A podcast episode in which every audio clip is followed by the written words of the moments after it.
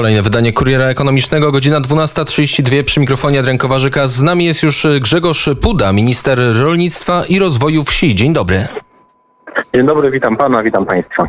Ostatnio w Kurierze Ekonomicznym rozmawiamy o Polskim Ładzie, czyli strategii i programie reform, który ma ekonomicznie pchnąć Polskę w kierunku krajów zachodniej Europy.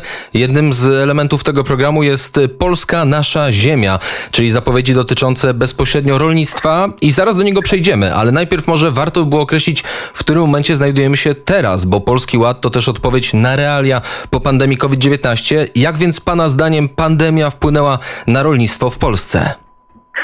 Z pewnością, tak jak w innych branżach, w dużej części producentów rolnych ta pandemia również odbiła się w takim skutkiem może mniej e, jeżeli porównamy mm, się do krajów zachodnich. Ale no, trzeba powiedzieć, że jednak e, przecież doskonale wiemy, że ta pandemia dotknęła wszystkich. Ale warto tutaj powiedzieć również to, że e, przy pandemii okazało się, że te długie łańcuchy dostaw, czyli tak naprawdę te wszystkie mm, elementy związane z transportem żywności na duże odległości się nie sprawdziły. I to jest taka ocena sytuacji z drugiej strony. Komisja Europejska e, również e, zmieniła swój kierunek. W tej chwili Komisja Europejska ma kierunek zbieżny z rządem Prawa i Sprawiedliwości odnośnie e, wspierania małych i średnich gospodarstw oraz skracania łańcuchów dostaw. To dobrze, doskonale widać w ramach y, tego programu od pola do stołu. Myślę, że to wszystko powoduje, że e, tak naprawdę jesteśmy krajem, który stoi w momencie możliwości e, szybkiego rozwoju. W takim razie od pola do stołu skrócenie łańcuchów dostaw jest także uwolnienie rolniczego handlu detalicznego, czyli możliwość sprzedaży, jak rozumiem, może pan zaraz wytłumaczy, bezpośrednio przez rolników swoich płodów rolnych na terenie całego kraju, a nie tylko województwa bądź najbliższego województwa. Tak, to oczywiste. Y, dotychczas rolnicy, którzy sprzedawali swoje produkty rolne, aby sprzedać je na przykład do małej gastronomii, do restauracji, mogli to robić tylko w okolicach swojego województwa czy y, najbliższego sąsiedztwa. Zmieniamy to. Chcemy, aby taki rolnik, który jest producentem, mógł również to sprzedawać y, w innych województwach na terenie całego kraju. To bardzo istotne również, aby ci producenci mieli taką świadomość, że zmieniamy postrzeganie rolniczego handlu detalicznego. No ja sobie nie wyobrażam sytuacji, która miała miejsce do tej pory. E, ja akurat pochodzę, pochodzę z Podbeskidzia i tutaj producenci ostypków nie mogli tych ostypków w sezonie letnim sprzedawać na przykład w terenach, w kurortach nadmorskich czy w terenach nadmorskich, a wiemy doskonale, e, że dobrej jakości ostypek sprzedaje się wszędzie. E, chcemy to zmienić i chcemy, aby góral, który wyprodukował ten przysłowiowy góral, bo oczywiście to będzie dotyczyło wszystkich rolników, ale ten przysłowiowy góral spod Beskidzia, aby mógł te ostypki również zawieźć na plażę i tam je sprzedawać. Tak czyli, samo czyli jeżeli, dwa, lata, tak czyli jeżeli będzie... dwa lata temu by, by w Szczecinie góral namawiał mnie na pyszne oscypki, które rzeczywiście były niezłe, to albo sprzedawał je nielegalnie, albo one nie pochodziły z gór. E, mogło tak być. Mogło być również tak, że ten góral nie był góralem, był po prostu pośrednikiem, który był przebrany za górala. To też jest dopuszczalne oczywiście i prowadził działalność gospodarczą, a my zmieniamy przepisy w ten sposób, że bezpośrednio producent, czyli rolnik, który wytwarza, będzie to mógł sprzedawać e, w ramach e, rolniczego handlu detalicznego. No i będzie to również element wsparcia dla rolników, którzy rozpoczynają czy prowadzą działalność w ramach rolniczego handlu detalicznego, czyli tej takiej działalności marginalnej, e, lokalnej e, oraz dla tych wszystkich, którzy rozpoczynają działalność gospodarczą w zakresie przetwarzania produktów rolnych. Chcemy również, aby w ramach e, Polskiego Ładu dla rolnictwa, aby te elementy, które wprowadzamy, wprowadzamy ułatwiały dostępność do żywności konsumentom. To znaczy wspieramy małe, lokalne targowiska, wspieramy ten handel detaliczny bezpośrednio od producenta. Chcemy być solidarni z rolnikami, czyli chcemy, aby konsumenci zrozumieli, że tak naprawdę ta żywność bezpośrednio pochodząca bezpośrednio od producenta czy takiego małego lokalnego targowiska jest żywnością e, o dużo lepszej jakości, dużo świeższa. Rolnicy z tego tytułu mają trochę większe dochody, zyskują na tym wszyscy. Mamy takie win-win no i y, możemy powiedzieć, że to również mm, jak gdyby wpisuje się w ten schemat organizacyjny skracania łańcuchów dostaw. Nie ma potrzeby, aby ta żywność jeździła kilkaset kilometrów. Średnia droga w Unii Europejskiej żywności to ponad 177 kilometrów. W związku z tym proszę wyobrazić sobie, jak dużo, duże odległości musi pokonać towar e, od pola do naszego stołu, do konsumenta, zanim trafi e, do naszych domów. My to skracamy, chcemy, aby e, Polaków również przyzwyczajać. To cieszy do polskiego kodu kreskowego. Coraz więcej konsumentów wybiera jednak polskie oznakowanie, wybiera polskie znaki, patrzy w ogóle, e, szuka tych oznaczeń, czy produkt, który wybierają jest polskiego pochodzenia. To wszystko również jest bardzo istotne z punktu widzenia polskiego rolnika i apeluję o to, aby być solidarnym z rolnikami. Tak jest, ta świadomość rośnie. Ponad połowa Polaków sprawdza, jakie jest pochodzenie danego e, produktu, a w przypadku e, e, produktów rolnych to nawet więcej niż połowa, ale wróćmy do tego, co pan powiedział. Sytuacja win-win, czyli wygrywa, wygrywa kupujący, wygrywa konsument, wygrywa rolnik, no ale kiedy ktoś wygrywa, to ktoś musi przegrać. To rozumiem, że tutaj wchodzimy na pole dużych sieci sprzedaży, czyli tak zwanych supermarketów. No, supermarkety w Polsce, jak wszyscy doskonale wiemy, radzą sobie bardzo dobrze i nie muszą y, jak gdyby jeszcze dodatkowych korzyści czerpać na tym, że um, kupując, czy, czy właściwie pośrednicząc w kupowaniu produktów, zarabiają bardzo duże pieniądze. Przecież te marże niejednokrotnie są kilkuset procentowe. Dlatego uważam, że jeżeli oczywiście oni mają prawo funkcjonowania, niech sobie funkcjonują, sprzedają produkty E, może nie pierwszej potrzeby, ale jeżeli chodzi o żywność, o to, co jest e, związane z produkcją w Polsce, o to, co jest związane ze zdrowiem, z bezpieczeństwem żywnościowym, no tu jednak namawiam wszystkich do tego, aby odchodzić od tych dużych sieci handlowych i kupować to na lokalnych bazarach, małych miejscowościach, bezpośrednio u rolników. Supermarkety mają dużą siłę przebicia. Oczywiście kierunek jest jak najbardziej dobry, to chyba każdy podkreśli, a dzisiaj supermarkety są, są tą siłą, która może dyktować rolnikowi tak naprawdę zarówno ceny zakupu, tego typu przykłady były komentowane na antenie Radia Wnet. Mówił choćby o tym były minister rolnictwa Gabriel Janowski. Sieci uzależniają od siebie rolników, a potem dyktują ceny nie do końca opłacalne. Jak z tym walczyć? To też, to, to też się zmienia. No proszę pamiętać, że tak naprawdę to my jako konsumenci dyktujemy warunki również siecią handlową. W związku z tym, jeżeli e, wzrasta świadomość konsumentów, wzrasta świadomość e, tych wszystkich, którzy robią zakupy w tych sieciach handlowych, to jednak sieci muszą dostosowywać e, swoje artykuły, swoje również ceny do tego, co udaje im się w Polsce sprzedawać. W związku z tym, jeżeli my jako klienci, odbiorcy indywidualni w detalu będziemy kupować te artykuły na małych, lokalnych y, targowiskach, czy bezpośrednio u producenta, bo to byłoby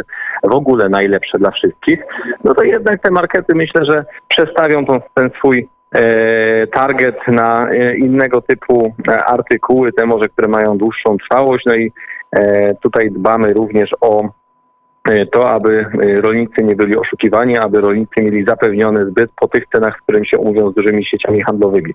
To jest istotne, ponieważ jak wiemy, nie tak dawno doszło do sytuacji, w której e, jedna z sieci handlowych została ukarana bagatela kwotą 700 milionów złotych za stosowanie niedozwolonych praktyk. Tutaj mówimy wyraźnie nie. Chcemy, aby polscy rolnicy, polscy rolni przedsiębiorcy byli traktowani na równych prawach no i przede wszystkim, żeby nie zostali oszukiwani, aby nie byli wyzyskiwani, po to, żeby klient mógł kupować świadomie, z taką e, pewnością tego, że ten dostawca przez te duże sieci handlowe nie został właśnie potraktowany w ten sposób, o którym pan redaktor wspominał, czyli tak naprawdę nie zostało mu narzucone e, w jakiej cenie market skupi, czy duża sieć handlowa skupi te produkty rolne, chcemy, aby mm, to uwolnienie się od tego największego elementu w tym naszym łańcuchu dostaw, czyli tego pośrednictwa, zmniejszyć, skrócić, a aby e, Polacy zdawali sobie sprawę, że wybierając polski produkt bezpośrednio od producenta, czy, czy kupując, jeszcze raz powtórzę, na targowisku, są solidarni z Polakami, z sąsiadami, z innymi rolnikami, którzy to E, wytworzyli i przygotowali. I w tym, jak rozumiem, również ma pomóc większa ochrona producentów rolnych, czyli zapisane w Polskim Ładzie utworzenie rachunków powierniczych i zmiany w prawie, ale w takim razie pytanie, skoro duże siły, tak jak na przykład supermarkety, duży kapitał, no to może można z nimi konkurować również tworząc dużą siłę. Dlaczego jest tak ciężko, jeżeli chodzi o powstawanie spółdzielni rolniczych? Spółdzielnie mleczarskie mamy coraz mniej, e, upadające, ale jednak jakoś zawiązują się. A dlaczego, dlaczego nie ma tego w rolnictwie? Jednym z elementów y, po tym, jak już mam nadzieję przyjmiemy ustawę o rodzinnym gospodarstwie rolnym, będzie właśnie drugi krok, który będzie wzmocnienie spółdzielni w Polsce. Tych tak naprawdę elementów, które składają się na to, że tym spółdzielniom jest y, trudniej czy trudno, jest bardzo wiele. Warto też powiedzieć o tym, że wiele lat zaniedbań y, w tego typu rodzajach działalności spowodowało, że również legislacja nie jest dostosowana do obecnych warunków. To po prostu mm, poprzednie ekipy nie, e, nie doceniały spółdzielczości, a to spowodowało, że tak naprawdę trochę odpuściły bardzo ważny segment polskiego rolnictwa, czyli możliwość tworzenia e, spółdzielców czy, czy grup producenckich. Oczywistym jest to, że duże sieci handlowe chcą otrzymywać towar w dużych partiach, jednolitych, podobnych przynajmniej, tak? No ale to też powoduje, że jednak rolnicy, którzy są małymi producentami, nie mają szans dostania się na półki. Chcemy to zmienić, chcemy, aby y, takie szanse otworzyć jeszcze szerszemu gronu producentów e, i w ramach tych działań między innymi będziemy e, gdyby zmieniać legislację, będziemy robić nowe prawo dla spółdzielni. To jest bardzo istotne również z perspektywy powstania rodzinnych gospodarstw rolnych, które jako już podmioty, które, ale tak jak mówię, po, po przyjęciu ustawy będą mogły zrzeszać się w takie spółdzielnie i oddawać wspólnie e, duże porcje, duże, duże e, areały czy du, duże ilości e, produktów dobrej jakości, a przy okazji będą mogły negocjować ceny, no bo w tej chwili wiadomo, że te małe podmioty w starciu z wielkimi gigantami są właściwie bez szans. To no musimy odwrócić. Musi być tak, że duże sieci handlowe będą liczyły się z polskimi dostawcami. I to jest na końcu ścieżki, ale najpierw trzeba zasadzić, najpierw trzeba pracować na polu, używać również maszyn. Pierwszy punkt Polska Nasza Ziemia tego programu, który jest skierowany do rolników, mówi radykalne uproszczenie dla rolników, uproszczenie wymagań biurokratycznych, a także dotyczące rejestracji urządzeń rolnych. O co chodzi? No to no tak, mamy w tej chwili, zbieramy, jeżeli y, radiosłuchacze mają pomysły, to proszę je wysyłać na adres do naszego ministerstwa. Zbieramy w tej chwili jak największą ilość y, takich absurdów prawnych, które utrudniają życie polskim rolnikom i polskim producentom. Jednym z tych absurdów jest na przykład przegląd traktorów. E, to jest taki postulat, który wynika wprost jak gdyby z wielu interwencji samych rolników. Otóż teraz rolnik który ma traktor, aby mógł przeprowadzić ten przegląd, taki roczny przegląd okresowy, bardzo często musi jechać wiele kilometrów, e, ponieważ ta stacja diagnostyczna to musi być stacja diagnostyczna, która przeprowadza e, przeglądy dla pojazdów powyżej 3,5 tony. No wiemy doskonale, że traktory są przecież narzędziami pracy, w związku z tym nie widzimy tutaj problemu, aby e, zmienić legislację w ten sposób, że ten rolnik będzie mógł zrobić te badania techniczne w najbliższej stacji e, badania pojazdów. To jest e, jakby korzyść e, w różnych kierunkach. Z jednej strony rolnik będzie miał bliżej, nie będzie musiał marnować paliwa, nie będzie musiał marnować czasu, a z drugiej strony każdy z nas, każdy z użytkowników naszych dróg, ruchu publicznego doskonale może sobie przypomnieć sytuację, w której jedzie za traktorem kilka, kilkanaście kilometrów, lekko się denerwując, bo ta prędkość jednak ciągników rolniczych jest mniejsza niż samochodów, czy osobowych, czy nawet ciężarowych, a wynika to wprost z tego, że ten rolnik po prostu musi przeprowadzić taki przegląd, więc między innymi e, tym, e, tym działaniem skracamy takie e, anomalie i chcemy się ich pozbyć, aby ten rolnik mógł ten przegląd drogowy, ten przegląd tego samego tego traktoru przeprowadzić w najbliższej stacji kontroli pojazdów. Innym na przykład elementem absurdalnym to są długości przeglądów okresowych czy opryskiwacze, czy innych maszyn rolniczych. No tutaj również widzimy, że mm, jak gdyby te e, okresowe przeglądy spokojnie możemy wydłużyć, nic złego się nie stanie, a rolnicy po prostu będą mieli więcej czasu dla siebie, dla rodziny, e, a w tych sytuacjach, kiedy mamy żniwa, będą mieli również więcej czasu na to, żeby zajmować się tym, E, czym się zajmują, czyli z... zbiorem plonów, a nie tylko, a nie tylko pracą polegającym na jeżdżenia na przeglądy i przybijanie urzędniczych pieczątek. A co z samym ułatwieniem rejestracji urządzeń rolnych? Rozumiem, że tu chodzi o te urządzenia, które teraz w prawie trzeba rejestrować, czyli te, które poruszają się po drogach. Nie mówimy o tym, że trzeba będzie rejestrować każde urządzenie rolnicze. Nie, oczywiście. No mówimy o tych, które są w tej chwili już rejestrowane. Robimy taką listę urządzeń, które e, powinny być rejestrowane, ale to wiąże się właśnie z tym, że nie wszystkie naszym zdaniem e, na dzień dzisiejszy powinny być rejestrowane, a z drugiej strony no, te przeglądy rejestracyjne też moglibyśmy, czy przeglądy okresowe, moglibyśmy te okresy przedłużyć e, tych argumentów, tych powodów, o których przed chwilą mówiłem. Chcemy ułatwić, ogólnie mówiąc, chcemy ułatwić rolnikom gospodarowanie na ziemi, chcemy dać im możliwość normalnego funkcjonowania, e, bez zbędnej biurokracji, bez tego, żeby ten rolnik budząc się rano nie myślał, czy dzisiaj musi się wybierać do urzędu, aby przybić kolejną pieczątkę, e, czy nie. Jeżeli są inne pomysły rolników, którzy nas na pewno słuchają, to z pewnością, e, jeżeli nam prześlą na adres naszego ministerstwa, takimi pomysłami również się będziemy zajmować. To jeszcze na koniec, chociaż czasu już nie mamy, ale to pytanie trzeba zadać. Kwestia mięsa, bo do tego jeszcze nie poruszyliśmy. Po głowie trzody chlewnej, jak patrzymy na wskaźniki GUS-u, praktycznie spada z roku na rok. W 2006 roku było to prawie 19 milionów sztuk, teraz jest to 11 milionów sztuk. Co się stało? Przecież Polacy nie przestali jeść mięsa. Czy przestali? A Polacy nie przestali jeść mięsa. Mało tego, wiemy doskonale, że kierunki y, niektórych krajów y, są dla nas mocno absurdalne. Słyszeliśmy niedawno o propozycji, aby e, zakazać Unii Europejskiej promocji mięsa. Będzie to bardzo silnym ciosem, gdyby się to oczywiście udało tym krajom wprowadzić. Promocji czy Również na produkcji? promocji polskiego mięsa, zakazu pro, promocji polskiego mięsa. O produkcji, no to te najbardziej lewicowe środowiska też mówią, ale to jest jak gdyby taki bardziej ideologiczny temat, związany z bezpośrednim jakimś ze światopoglądem. Natomiast jest kierunek również w Europie, który e, niektórych krajów, które podnoszą, aby e, zakazać, tak jak jest zakazana na przykład promocja alkoholi, aby zakazać promocji mięsa w całej Europie kierunek totalnie dla nas niedopuszczalny. My jesteśmy wielkim producentem.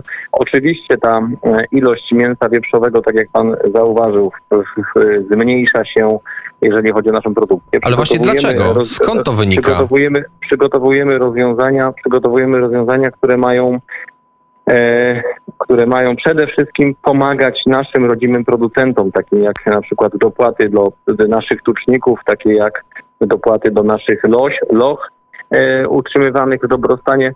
Ogólnie kierunek jest taki, że chcemy jak najszybszym czasie odtwarzać. Dziś jeszcze jest jeden problem, problem dotyczący ASF-u. To bardzo istotny problem, jeżeli mówimy o przodzie chlewnej.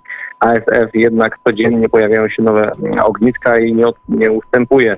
E, Dzisiaj wiemy, że pojawiły się już nowe ogniska również w innych krajach na zachodzie Europy, w Brandenburgii, a to wszystko pokazuje, że mm, walka z tym wirusem jest bardzo e, trudna. I właśnie dlatego przygotowujemy plan, będzie on niedługo ogłoszony, plan działań, które mają przywrócić te gospodarstwa po ASF-ie do normalnego funkcjonowania i do hodowli, do produkcji trzody chlewnej w Polsce. A dlaczego ASF sieje takie spustoszenie w Polsce, a nie na przykład w krajach e, zachodniej Europy? Nie, no takie samo, ta- takie samo spustoszenie sieje e, na przykład w Niemczech, tylko że w Niemczech, gdybyśmy porównali e, rok do roku, to jednak tego wirusu tam po prostu nie było. To cały czas ze wschodu e, jak gdyby jest duże parcie e, tego wirusa na, na zachód. E, Pierwsze ogniska, które pojawiły się w Niemczech rozprzestrzeniały się bardzo szybko. Ten wirus nadal w krajach zachodnich rozprzestrzenia się bardzo szybko. Nie tak dawno na ten temat niejednokrotnie zresztą rozmawiałem z minister rolnictwa Julią Klykner, z ministrem rolnictwa czeskiego i wspólnie e, podejmujemy inicjatywy, jak na przykład możliwości wsparcia przez Komisję Europejską do, do zwalczania e, afrykańskiego pomoru świń, właśnie po to, żeby przeciwstawić się. Także mm, to nie jest tak, że Polska jest krajem, w którym ten ASF y, akurat najbardziej się rozwija. Ten, ten problem już w tej chwili dotyczy całej Europy i inne kraje Europy Zachodniej również zmierzą, muszą zmierzyć się z tym dużym problemem, e, który dotknie wszystkich. Najbardziej e, zagrożonym w tej chwili krajem oprócz Polski oczywiście wydaje się Dania, w którym również ta produkcja trzody chlewnej jest na bardzo wysokim poziomie i tam e, ta wielkotowarowość, te wielkie fermy naprawdę mają się czego obawiać. I tu postawimy trzy kropki, ale mam nadzieję, że uda nam się jeszcze do tej rozmowy powrócić. Grzegorz Puda, minister rolnictwa i rozwoju wsi, był gościem kuriera ekonomicznego. Dziękuję i do usłyszenia. Dziękuję serdecznie, miłego dnia, życzę wszystkiego dobrego. Pozdrawiam. Wszystkiego- I bądźmy solidarni z rolnikami. Tak bądźmy jest. solidarni. Pod tym się podpisujemy y, o y, jedną i drugą ręką. Jest godzina y, 12.52, czas na studio olimpijskie.